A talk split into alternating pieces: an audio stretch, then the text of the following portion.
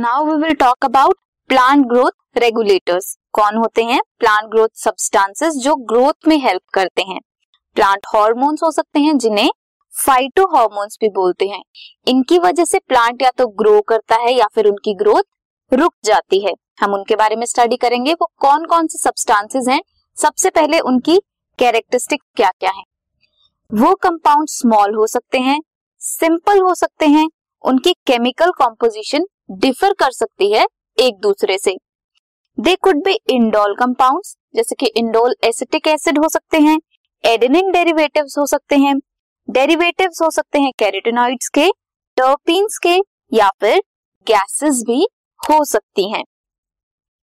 Based on the functions PGR कितने type में divide हैं?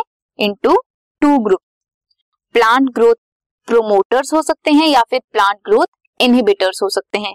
हम बात करेंगे प्लांट ग्रोथ प्रोमोटर्स की जो ग्रोथ को प्रमोट करते हैं। They take part in growth promoting activities क्या क्या हो सकती हैं? जैसे कि सेल की डिवीज़न करवाएगा एनलार्जमेंट होगी सेल की पैटर्न कोई फॉर्म करेगा ट्रॉपिक ग्रोथ होगी फ्लावरिंग होगी फ्रूटिंग सीड फॉर्मेशन ये सब किसमें आता है? प्लांट ग्रोथ प्रोमोटर्स प्रमोट करते हैं प्लांट की ग्रोथ को। एग्ज़ाम्पल है इनके ऑक्सिन्स जिबलिन एंड साइटोकाइनिन लेंगे प्लांट की ग्रोथ को या एक्टिविटीज़ को। क्या करते हैं ये?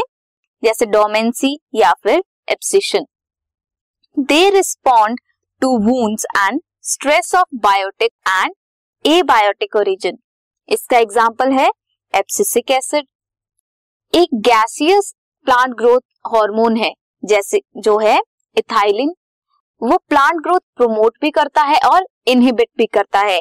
बट मेनली उन्हें कंसीडर किया जाता है as plant growth inhibitor so ये था अबाउट प्लांट ग्रोथ रेगुलेटर्स इन सबको हम डिटेल में स्टडी करेंगे।